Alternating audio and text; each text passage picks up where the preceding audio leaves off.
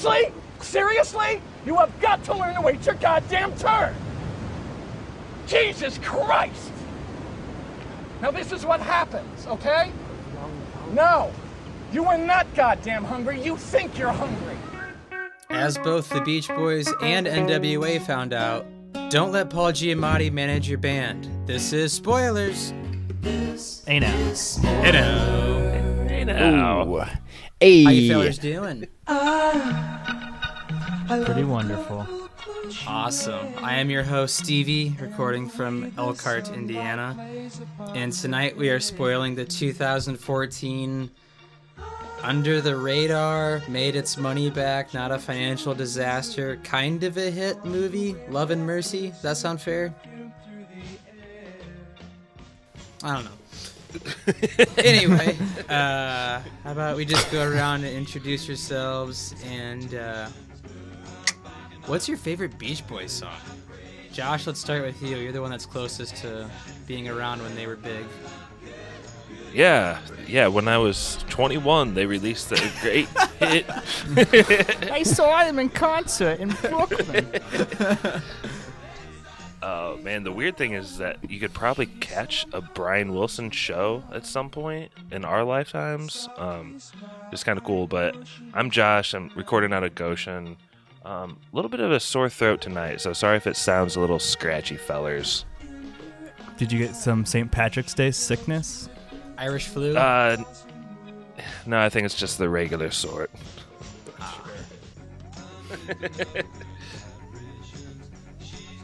Josh, what's your favorite Beach Boys song? Uh, Mikey, I'm recording. Sorry, Mike, I did forget that. Uh, Oh yeah, Josh, go. I think it's always been good vibrations, but I feel like that first big transition of the song when it just like goes from the climax to nothing again just doesn't really work. Uh, I know that's a hot take, but I really like God Only Knows, and this movie made me like that song like even way more. Nice. Mikey, what's up? Uh, Mikey, recording out of Elkhart.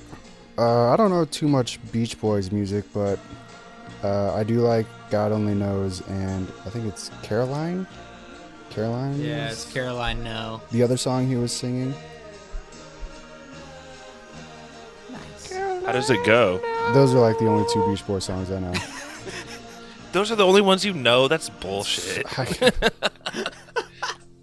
I, Everybody was I mean, besides the ones they play on Full House, which I don't count as real music, They play Beach Boys on Full House. I'm never gonna listen to that stuff. That's that's that's that's white people music. That's too white.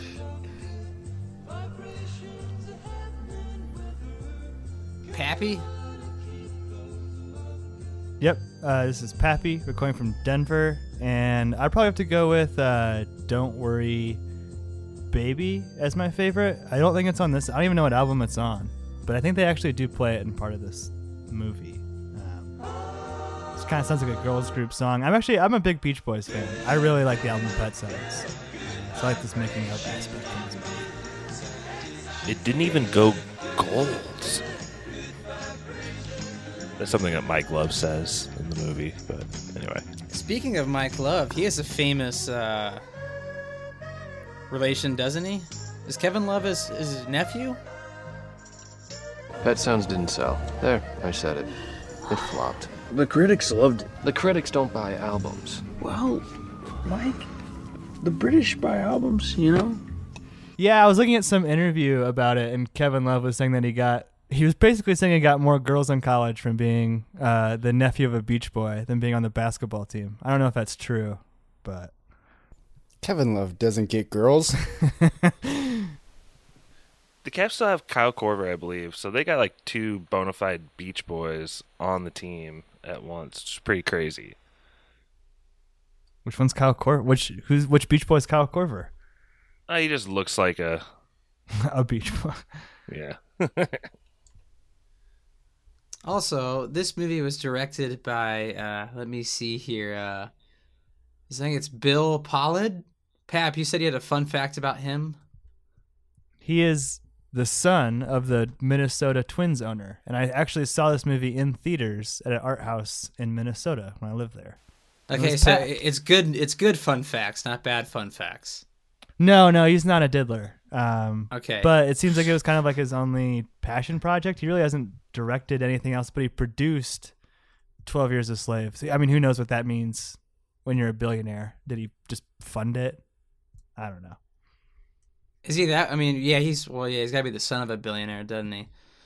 Yeah, they're billionaires. Alrighty. Well, this movie, Love and Mercy, um, kind of takes place over two different timelines. You have the young and tubby Paul Dano playing a young Brian Wilson pre Pet Sounds. Then you have John Cusack, who's completely drugged out in the 1980s. Um, out of the two timelines, which one did you guys prefer in this movie? Uh, I think we were talking about this in the hijack a little bit Definitely before the Paul the sh- Dano timeline. Yeah, we were talking about this before the the pod and the hijack, but we were thinking the movie might be better if the John Cusack scenes are actually replaced with scenes from High Fidelity. I yeah, Pappy, we, don't you think the earlier stuff was like way more insightful into like the creative process? It makes it pretty fascinating. Well, we I also said that this could just be one big movie that maybe Brian Wilson goes crazy and then holds a jukebox outside someone's house in a different movie and then ends up at a record store. but no, I mean I think both parts are pretty good. I, I would have rather seen a, like a 90 minute movie about the making of pet sounds and good vibrations and then you could even just end it with the like the acid trip that happens. But i think that the story that they tell in the, the latter half of his life where he's being like taken advantage of has more of like a social relevancy right? So i think that kind of like helps the film in a lot of ways especially amongst critics. Um, but i like the paul dano part Yeah, I, I agree with you guys on that. I mean, it is fascinating to see how much effort and just, uh, I guess you could say, meticulous cal- calculation on uh, Brian Wilson's part, like went into making this album. And he pretty much did all the groundwork while his bandmates were away touring. And when they got back, they did not seem pleased at all. And Pat, what song were we talking about earlier that he kind of wrote out a dig at his bandmates? um that would be i know there's an answer off pet sounds Yeah, if you, i know there's an answer it's playing right now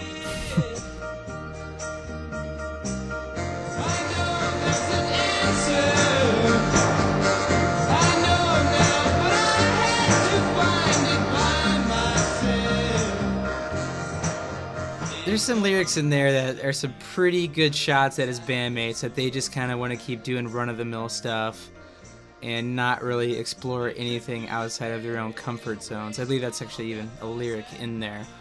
But um But s- Stevie, the way the movie portrays it, it's not really like the whole band being mean to him. It's mostly coming, if not 100% coming from Mike Love. Mike Love and his father. kevin loves uncle But his father's like uh, not in the band anymore. They by the time this movie starts, they've disbanded him from being their manager. So that that's a one big po- plot point I wish I had come back to is that especially Mike Love was just questioning Pet Sound so hard and dissing it. I feel like they could have come back to that and given his character some sort of finality because he they really threw Mike Love under the rug, and I don't know if that's in respect for Brian Wilson's brothers. I think that's in respect of like what actually happened. yeah, maybe he has a quote that says like, "For everyone who thinks Brian Wilson walks on water, I will always be the Antichrist." So he kind of admits that him and Brian butted heads.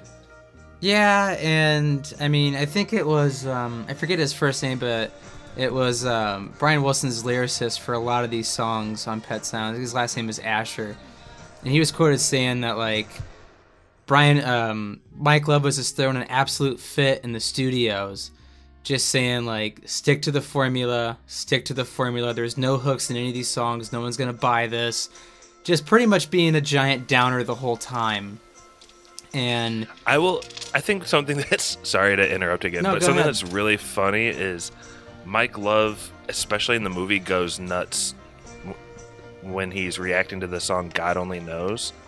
And if you actually listen to that song, his role in that song is like four seconds to just say like lay down some bop bops, and you can hear his nasally ass voice practically ruining the song.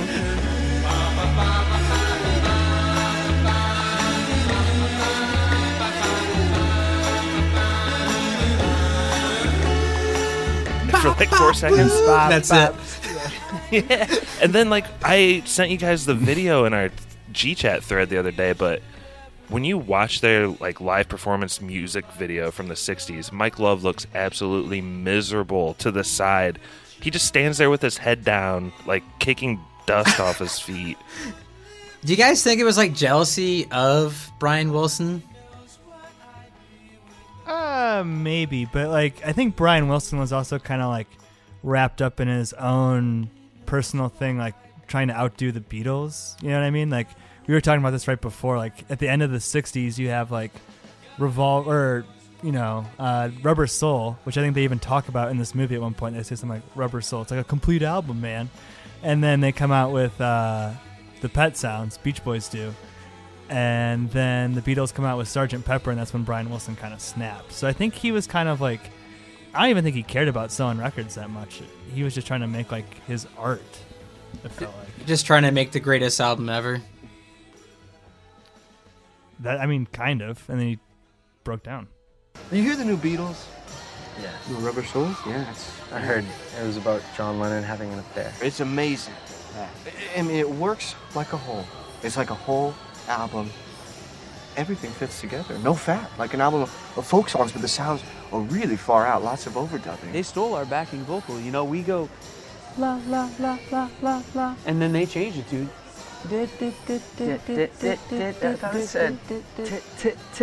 Tits, titties. No? we can't let them get ahead of us.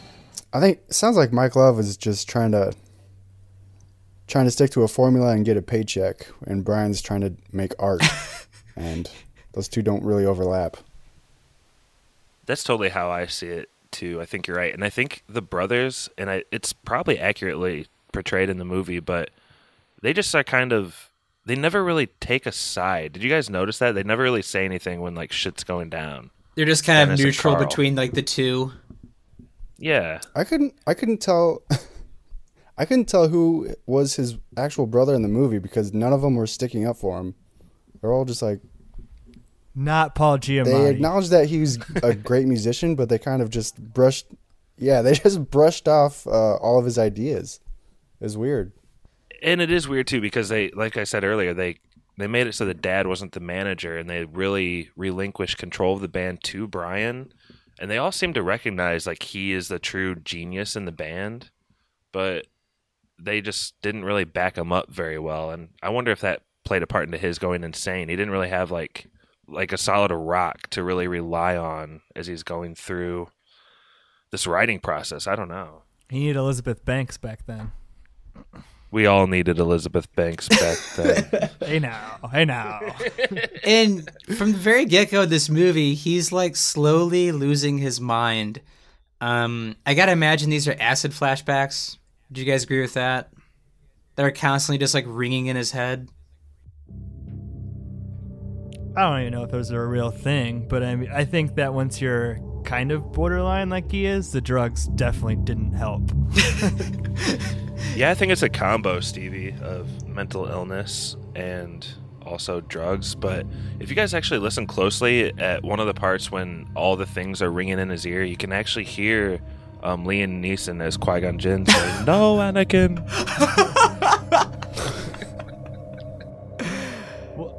Are Brian Wilson's mental problems documented? Like, I know in the movie, Yeah. uh, Paul Giamatti says he's a schizophrenic. Is that true? Do we? I think At the end of the movie, they say uh, UCLA diagnosed him. They didn't say what. though. I mean he was So abused probably by his father, and His Republican, staunch Republican father. and he was also like a Oh, a oh, child okay. star. So we all know what happens to like kids who get super famous. Like They all turn out fine. And like the crazy thing is, is like he wrote and recorded this when he was only 23 years old. I That's mean, nuts. yeah, like as a 23 year old who's doing like all this by himself, this is already their like 11th album. It's absolutely insane. I think that's why like probably like the music process is everyone's favorite part of this movie because I mean we're all big fans of music and just watching like what went into making this album. I mean whether it be like I gotta imagine they uh, hyped it up a little bit because it's a movie, but it's still pretty insane to have a 23 year old like constructing this massive album. Well, I love you like talk- yeah, he's doing all these crazy things like he's sticking pins to piano keys and he's telling people to like play in different keys when they're sitting right next to each other. Like everything he's doing in the studio is just fascinating to watch. And Paul Dan- Dano is just doing a great job of like because he's got this like kind of like unsure side of himself too. Like there's one part where he's smoking a cigarette. He's like, I don't know if it's gonna be any good. Blah, blah, blah. He's being all kind of whiny and bitchy, and the other guy's like, Dude, you're better than. Who does he say you're better? Than? You're better than. He somebody." rattles off every name in music. Phil Spector. Phil Spector, David, yeah, David Bowie. David, yeah, all these people, and he's like, yeah, Did. Brian, Brian, you got a light? Spilled coffee on my mattress in there.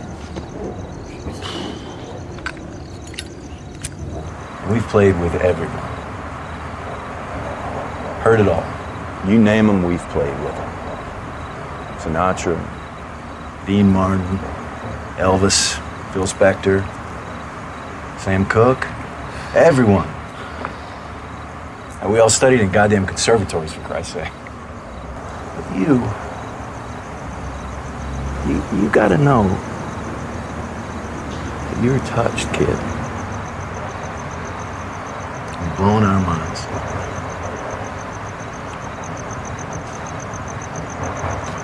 More than Phil Spector? Ah, Phil's got nothing on you. And he gets his confidence back. It's like, man, that Phil Spector, he's a legend. I love that I, I can't imagine anything going wrong with Phil Spector. that guy can do no wrong. I want to be that guy in 20 years. Well, if you talk about him losing his mind too, Pappy, we had talked about this before. It was if Brian Wilson is taking on the Beatles, it's one 23 year old Brian versus George Harrison, John Lennon, Paul McCartney, and George Martin. Like, you can't do that and win on a consistent basis. I mean, Well- that's just madness. and you had the point too where like the beatles are all about this like collaborative effort like no one really knows like who wrote more of the song lennon or mccartney it's always credited to both like they give ringo a fucking song on every album to sing and write just to be nice mm-hmm. like Ringo, they're just super do it. collaborative and like this movie goes out of its way to show you that not only is like Brian Wilson um was he being questioned like He's on an you know, island. externally yeah like he's being questioned by the people who are closest to him saying like I don't know if this is such a good idea and then it proves to be like a flop but he still goes forward with good vibrations which I love that sequence like when that he has that triumph and they're at the dinner table then though Ducky sucker. Oh, the scene, from Ducky Sucker? Yeah. yeah yeah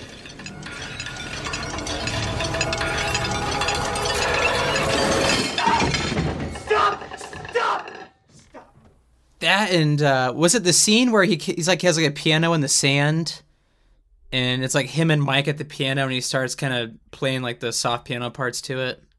he's trying to figure it out He's trying to figure it out, and Mike. I think that's kind of like Mike's coming around point. He's like, I like that, I like that, I like that. Just keep doing that. And would you guys agree that's probably their most famous song is "Good Vibrations"? I think so And I think it's absolutely And everybody was surfing. yeah. Yeah, Surfing USA. I, I. Ba, ba, ba, ba, I like that ba, line ba, his brother had, where he's like, "Yeah, man, not even surfers listen to listen to our music, man."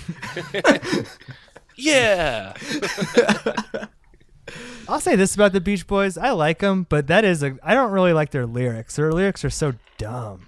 Like, does that not bother you guys? Yeah, Just cookie cutter, like Americana stuff. like silly. It's- Yeah, like let's go Uh, get a uh, girl and yeah. cheer about high school. At the hamburger stand. Be true to your school, rah rah rah rah, sis boom ba. If you start singing those songs, like the earlier ones, they all just become like a huge medley in your mind. It's pretty funny. what was that band that uh, his dad tried to like tried to get behind? Check out the harmonies. The arrangement? Doesn't this guy sound just like Brian? I'm telling you, I am taking these guys all the way to the top. That's great, Dad. You're doing your own thing. Oh, this is a hit. His voice sounds just like Brian's, but he's not crazy. Oh my god, what a backhanded dig. He sounds just like Jeez, that- Brian. That, guy's a psycho. Can you, can you hear the lack of What? No schizophrenia in his voice, son? I have after seeing that scene, I have no problem with Brian just like snapping, just right there in front of his dad. But again, he has like an Anakin moment where he's like, "That's cool, Dad. You're doing your own thing," and he like storms out. Gosh, Dad, I'm trying to The thing about- record, but listen to my band, Brian. They're better. The thing about Brian Wilson in this movie is he's always an adult, but he's never like in charge of even his own actions. You know what I mean? Like he's always getting told what to do by people, especially when he's the Cusack one. I don't even think we talked about Paul G. We haven't even talked about Paul Giamatti yet, other than the spoiler. Let's talk about What, Paul. okay, was uh, was Paul around the entire time that they were the Beach Boys, or was that like later? That was on? after he was like mentally having a breakdown, and like the Beach Boys kind of got away from Brian and started recording without him. So he just like showed up at his house or something, and because he's a doctor, right? Uh, I think quote he had, unquote. some, he, had, he had written some book too that they reference in the movie. That was like a bestseller. Oh yeah. yeah. So maybe at some point they were like that was weird. kind of celebrities together. But yeah, he's just like so controlling and like when he's yelling at him when he's trying to eat the cheeseburger, he's just like zannied out of his mind or something. He's like, "You're not hungry," and like fat Brian's trying to like stuff his mouth full of a Bobandy cheeseburger. It's like really hard to watch. it was pretty real, actually. Like Yeah. that felt like something that really happened. You know what I mean? Well, it's got these like other. I don't like mm. it when I don't like it when Paul Giamatti yells. It's kind of terrifying. Well, it's just like so, yeah, it's so real too because you got these other people just like sitting there like awkwardly, like what is Yeah. going on here? I thought he was even imposing when G- I don't know what he was story he was telling, but he's like trying to force some story in while he's flipping burgers, and Brian keeps interrupting and being like, "I'm hungry. Are those almost done yet?" And Paul Giamatti like no one cares about his stupid story, but he's just like pushing through it so hard. I, th- I think it's stories about the book that he wrote, and it's like some like a book of slang, which is like the most. It's really useless thing far ever. out, Yeah. man. You ever hear of the um, Underground Dictionary? Thank you, sweetheart. Uh, no. Well, I published it in 1971. Yeah. It's an amazing book. It's a uh, lexicon for subcultural speak. It's a reference book for professionals of all kinds to learn how to talk to the subcultures of the time. Yeah, I can tell you what all the jive talk means. It's like kind of like borderline racist too. Like, Yeah, he wrote a weird book on like subculture, like jargon or like slang. Yeah. It's all about words they yeah, use. they. Yeah. Whoa, Paul Giamatti. Get Out was my favorite movie last year. Like if Brian Wilson's dad is the uh, villain in the in his younger years, Paul Giamatti is definitely the villain in his later years. Um, I thought Elizabeth Banks did a really good job acting in this movie. Did you guys like her in this? As far as like being like the only like actual like strong female in this movie. I like her. I think she's good in just about everything, but she does a lot of comedy. But uh I don't know. I haven't really seen her do a totally dramatic role like this. Yeah. So I thought she did a good job though. It was actually pretty cool that um, Brian Wilson wasn't necessarily like the main character from each the past and present. Like I would say Paul Dano is definitely the main character of the early years, but Elizabeth Banks is the antagonist for sure of Pro- quote, future pro- Brian. protagonist. Yeah. Protagonist, yeah.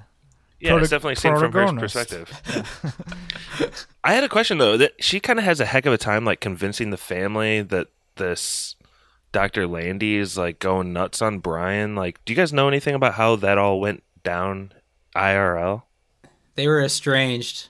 He was estranged from his family for quite some time when like Gene got a hold of him. But the way that it's revealed too, that part's not true, right? Like that's one of the things they changed. Like, cause like he's she gives the pills to the housekeeper in this. Right. It's too many. There's too many I take away because it makes him more crazy. Dr. Eugene gave him too much. He's more loco than Mr. Brian. It's too many pills, and it makes him crazy. Oh my god, that was ridiculous. That giant jar of Oh, pills. Oh my god, that was so sad. Your pills? And Those are all just like the, house- leftover ones that she couldn't like stomach I know, to give yeah, him. that's if even half of that is true, that's like so sad to have someone controlling your whole life like that. He's like a schizophrenic. He has, he doesn't know any better, and someone's just force feeding him pills and making him do music like a slave. is so bizarre. Like this story is real. If that's bizarre, think about being Bryson, Brian Wilson, having gone through like a decade of that life, and then seeing this movie documenting that. Uh, that's just really weird. I mean, uh, he's he was down with this movie for it to Did be made, right? Like, yeah, did he sign off? He had a breakdown during on one of the scenes. So he was like yeah, on set. he had a breakdown during the Gene cheeseburger scene. Oh Really? Yeah.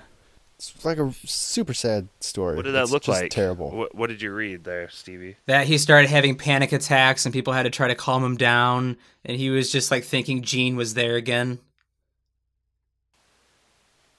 I think that speaks to how real that scene is. Like, yeah. I, I mean, this movie was in the works for a long time. I mean, this was almost made back in the '90s, so I think they took. I mean, as far as I know, like pretty like they took care with what they put in the movie, like as being pretty factual. hmm Yeah, so I was just looking it up. This is an article from uh, Slate, written by Marissa Martinelli, and she says that yeah, basically everything was true except for the end, and actually the therapist guy had made himself the beneficiary of Brian's will in case anything happened to him, and this came to the attention of a family friend who was actually intervening, but there really was a woman who he fell in love with around this time who also played a big role in his mental health journey. Uh, but it was actually some other guy who tipped off that this psychologist was fucking with him. It's pretty It's a crazy horrifying. story. Yeah, it's pretty horrifying. You're like kept captive in your own mind. It's really weird. That scene, I, if once I watch the movie again, which I probably will at some point, that scene where he like first gets in the car and you don't really know what's like going on with him. I think that makes a lot more sense in hindsight. Like he's trying to get 10 seconds with a real Alone. person. Mhm. Yeah.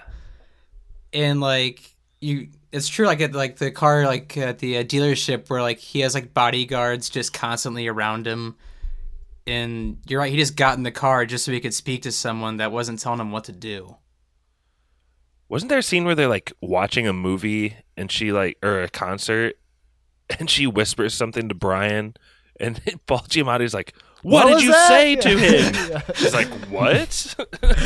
Just wondering, what exactly did you say to Brian? it's so weird. Or when uh, Paul Giamatti's walking Elizabeth Elizabeth Banks to her car, and he's just like hovering around her, telling her like, "Yeah, you should uh, tell me every specific detail about every date that you guys go on, and then report back to me after every time you guys meet." It's like, uh, I don't think so. No. She's just like trying to trying to get out of there without getting stabbed or something. I think he also kind of alludes to like, if you ever do anything physical with Brian, I want to know about that stuff too. that's really weird Yeah. Yeah. That's so here's a question for you guys. So the the way we talked about it is we talked about the young Brian Wilson first, then the old Brian Wilson, but the movie like intercuts parts of his young life and parts of his old life. Did you like that? Because I'm almost kind of thinking now I would have liked it in a more traditional narrative, maybe. Because then I could just watch the first. I think it could have been. I think it could have been two. I think it could have been two movies. Honestly, like one, the making of Pet Sounds, and then the other, Brian's story. i didn't mind the intercutting I was just, I was just feeling like the John Cusack uh, parts didn't exactly fit with the Paul Dano parts, I guess, and also they don't look alike. And John Cusack didn't make any effort to look like Paul Dano. John Cusack just kind of showed up middle. on set. Yeah. I think they tried to make it kind of 50-50 in this movie and I think it turned out probably more like 60-40 Paul Dano to um John Cusack, but I think it would have been better served if the John Cusack scenes were like maybe a scene at the beginning and end and it's touched on somewhere in the middle. Cuz like I don't know, there's some really like good scenes and good insight, but I feel like that could have been more like 10% instead of 40. Paul Dano, Three Movie Club, by the way. What's that? Paul Dano, Three Movie Club. We did Friend Swiss Army pod. Man. We did this. Which other one? Okja. but uh, I didn't mind the intercutting though. Um, I just you see how weird he. I mean, just how off he is when he's older, and you're kind of just wondering like what happened to this guy. And you see him when he's younger, just like slowly lose his mind. I mean, he's in a swimming pool, telling everybody to whisper because he thinks the president's listening in, on their conversations. Like he That was I'm glad you brought that up, Stevie, because I think that was if the brothers did ever take a side, it was like during that scene. And it's so stark, like he's literally in the deep end and no one's gonna come out there to get to him, you know. Oh. Get it? Get it? Do you get it? Oh man. But Tim and Eric GIF mind explosion. And but I think it's also, uh, like oh, it's not only that it's not only that he's like far out there acting crazy. I do think there's an element of everyone else was just sitting on the other side, kind of arms crossed, like not willing to say anything except for douchebag Mike Love just giving him shit. We're gonna record without you. This is also a time like before mental health, though. So I, I was like wondering why he's saying people are listening while we're having this conversation. I was wondering why people weren't saying, "Hey, you're talking like a crazy person." So this is like before someone would suggest, "Hey, why don't you go see a psychiatrist or something?" So I guess you have to take that with a grain of salt. Back then, they just put leeches on your forehead and try and make you Remove Yeah. the demons. Just uh, drink those. just drink those those voices quieter. I have some medicine. I also think We're he was let your blood. just doing like a mountain. yeah, you're gonna want to pick up a mistress. I mean, there's scenes where he's just like down on a pier, just doing acid with people, and they're like, "Don't let them tell you how to live your life, man. You're the king of your own destiny." I think uh, one of those guys that give him that gives him LSD. I think that guy's like from All American Rejects or something from that band. Is he The he? lead singer. I didn't Really? realize. I think so. We kind of talked about this earlier, but Pappy, I especially want to get your opinion. Wait. Brian Wilson was dealing with mental illness and he had an abused past. Do you have I feel like people blame maybe I'm not saying he didn't take too many drugs, but do you think they're blaming the drugs when really it's just straight up maybe mental illness and his past? Well, uh, like I said, yeah, I think even the movie goes out of its way to say that the drugs potentially exacerb- as- exacerbate exacerbated There you go. exacerbated a Yes. problem that was already underlying. Like there's that one sequence to represent the time that he spent in bed, which was like either one year or three years. I think he, even the movie says it was actually more like three years.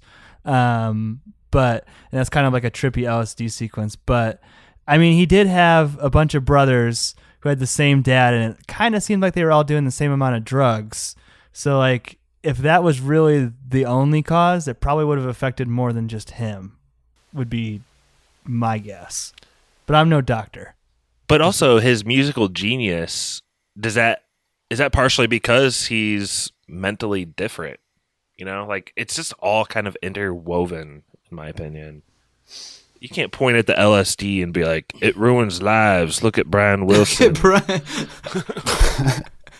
If you just want to say Mike Love is the least talented Beach Boy, just say it, Josh. Ba, ba, ba, ba. Bop, bop, bop. Miserable in a corner. Um, well, uh, do you guys have anything else to add? I guess I'd like to know well, I'll tell you my favorite scene, and maybe you guys can share yours. But I thought the scene that will always stick out to me the most is when he's playing God Only Knows, and it's just like him solo. And then it kind of cuts to his dad, and him and dad have him and his dad have like a super real argument. Again, like kind of that reality sets in. And the last verse repeats one more time, and the, the chorus will harmonize over and over at the end. It's still rough, I know, but it's getting there. It's right for Carl's voice. Do you like it, Dad? I mean, it'll get better. The, the vocals will counterpoint the backing track. Real soulful. Oh, you don't want my advice? What with my meddling? Well, just tell me what you think. How much use of me is there with your mom living on her own? Come on, we're still family. Families don't fire their own father. I don't want to start that argument again. I'm not arguing. I say something now, you'll argue. Then don't say anything. Forget it. Forget what? Forget what? You don't like the song. I never said that. I can tell. Just say something. I would change the title. The Capri's had a tune out called God Only Knows in 55, 54. Never mind that. Did you close your eyes like I asked you to? Tony and I think if you close your eyes, you can see a place where something is happening. It's like being blind, but because you're blind, you can see more. Don't you think it's a spiritual kind of thing? I don't know what the hell you're talking about. and I thought that was a super memorable scene. I was kind of making fun of it earlier, but he, yeah, his dad just listened to his son play a remarkable song solo, a song that will go on to be like widely renowned. Paul McCartney will call it the greatest song ever made, but mm. his dad, of course, isn't pleased at all, and his basic criticism is like, "Your brothers are gonna hate it. I hate it. It's a suicide note. You're like super lame now." I- Thanks, Dad. Brian Wilson, the original emo kid. My favorite scene is got to be when he's. I mean, I think I already mentioned this when he's sticking the pins on the piano. I just because like I'd heard that sound on the what what track is that? Boo, doo, Like uh, don't talk, put your head on my shoulder or something, or no, you believe in me, where he's playing Yeah. the piano, and I never even like realized like I, I always heard that sound and thought it was weird, but then like to see to see that like that's when the movie goes on like it's more of like almost documentary style and it's a biopic musical without being a musical you know what i mean like they don't we don't have to stop and watch them like actually sing a song or something it's it's more like teaching you how they did it so that whole montage i could go back and just watch that over and over again on like youtube or something Tony, you holding those keys down? Yeah, yeah. Okay. Can I have another bobby pin, please, Hal? Okay, keep the keys down, Tony. Here we go.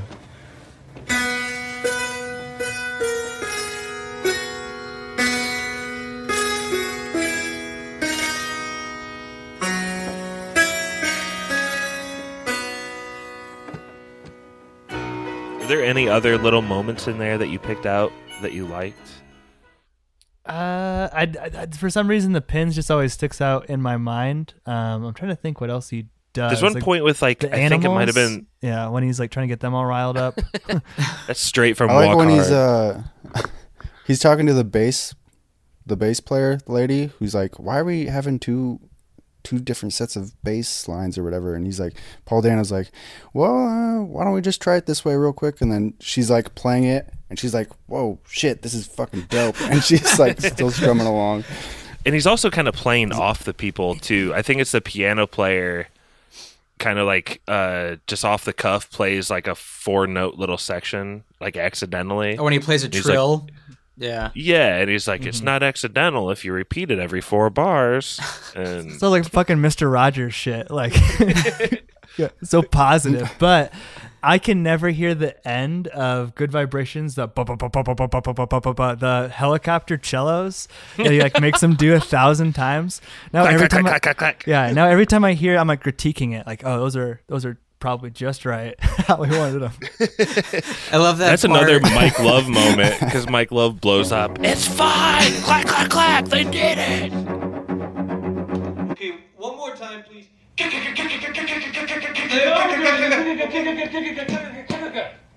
They're doing it! Brian, they've been doing it for the past three hours!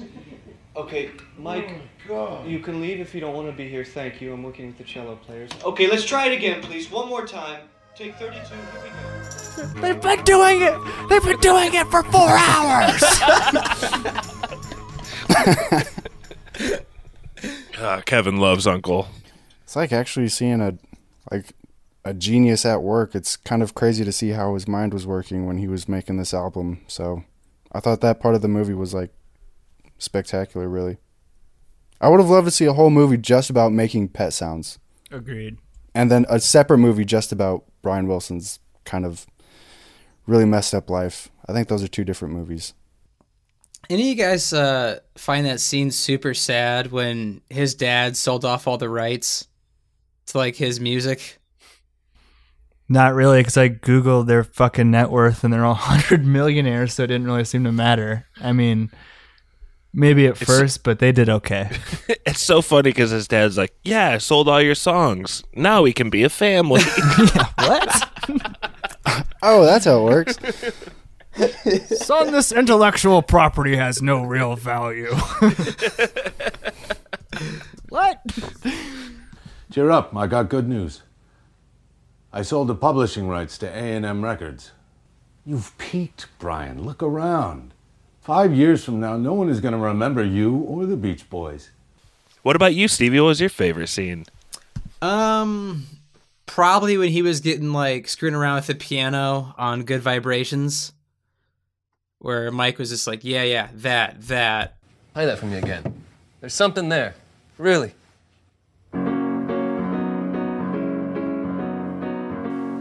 That shot. I I know that S- Pappy loves the sandbox scene too, but there's like a totally Quentin Tarantino shot of Paul Dano's feet like walking up to the piano, and it like it's weird because his feet like totally clench up in the sand. I don't know. Did you notice that?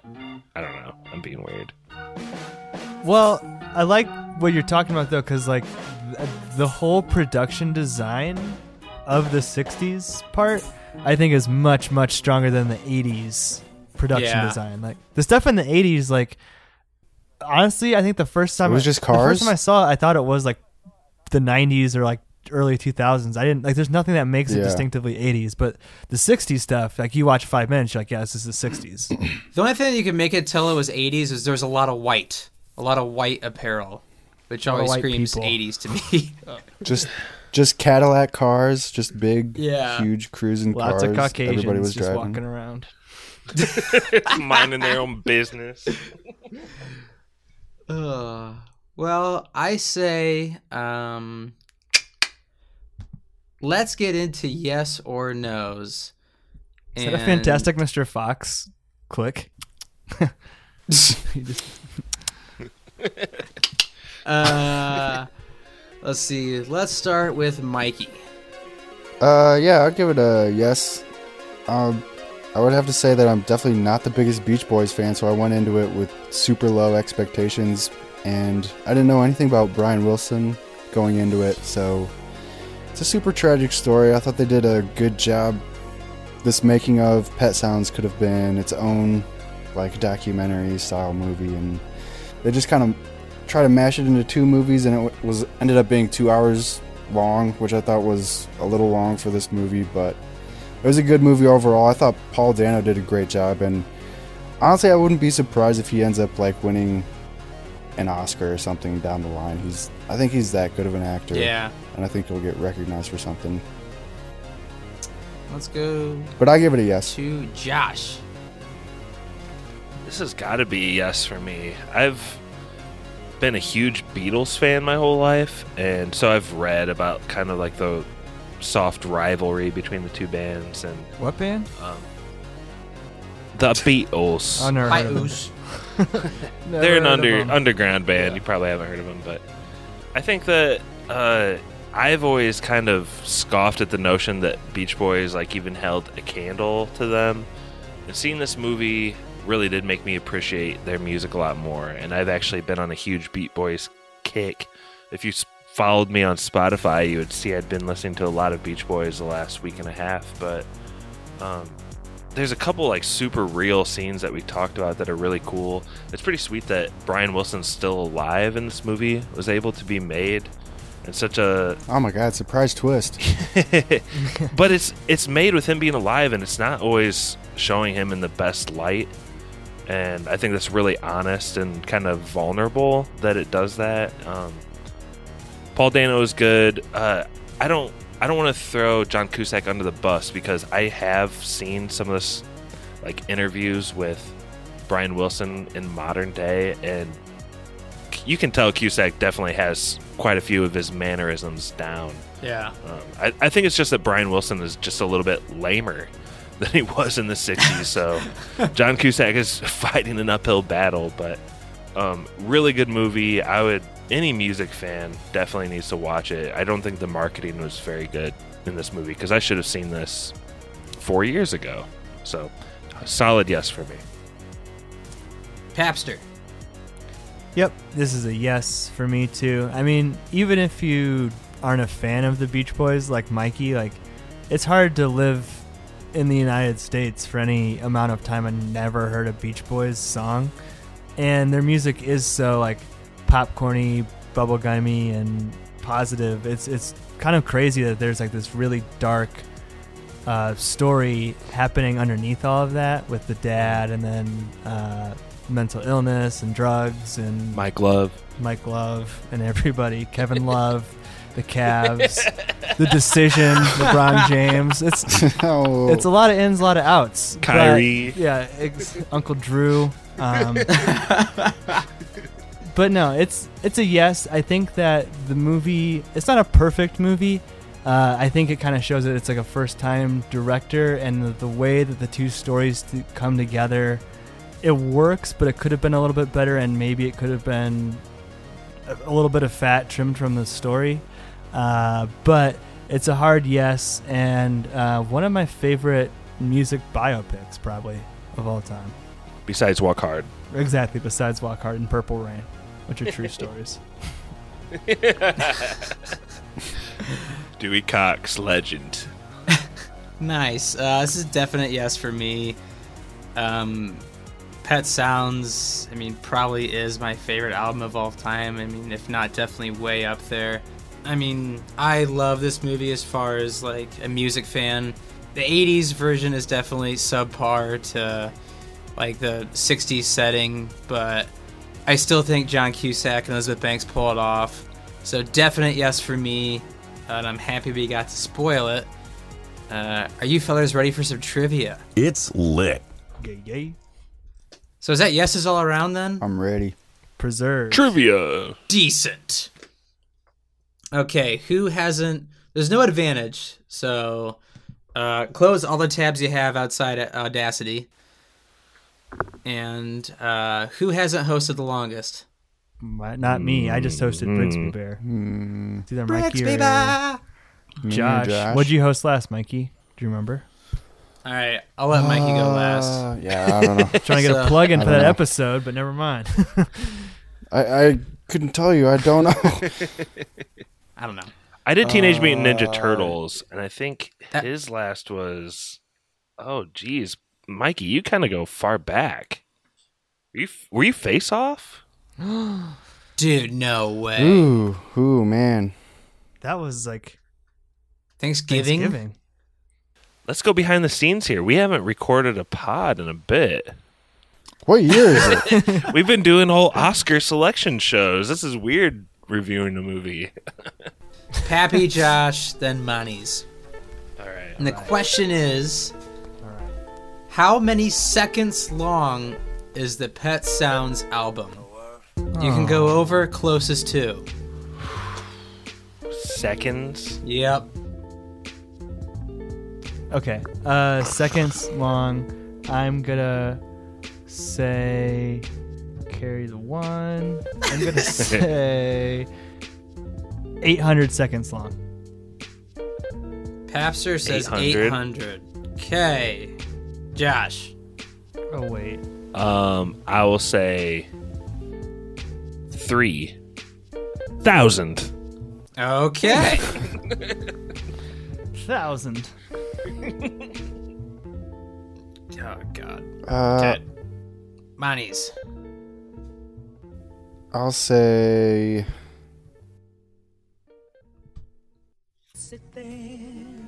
I'll say 2,800. You guys Ooh, ooh, trapping me. at all.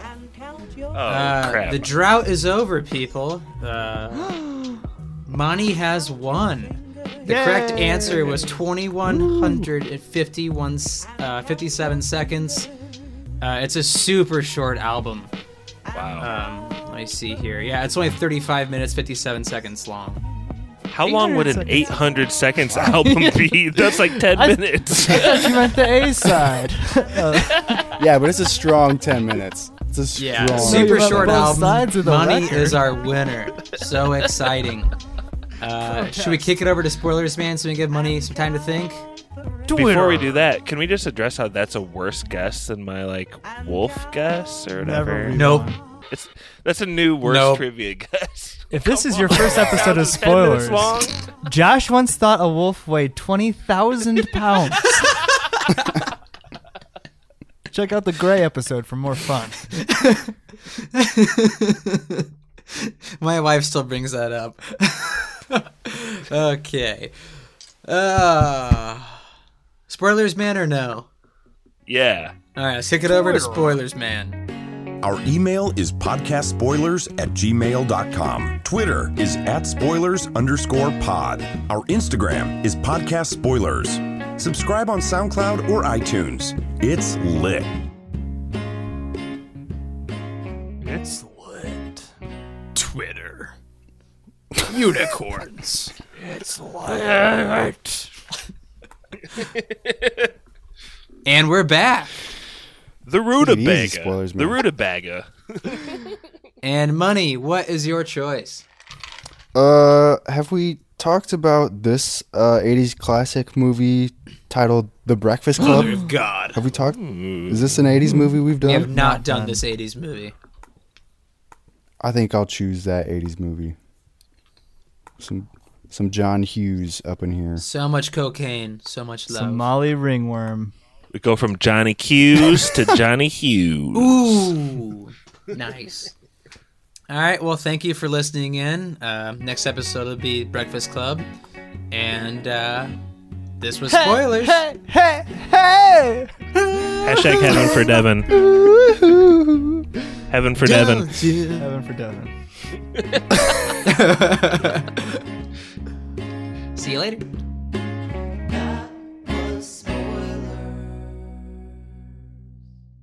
First, you wanted to stop touring with us, and we accepted that. That's fine. Bruce is doing great.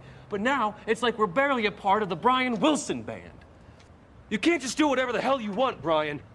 The other guys might not say this. But you are letting us down. You think like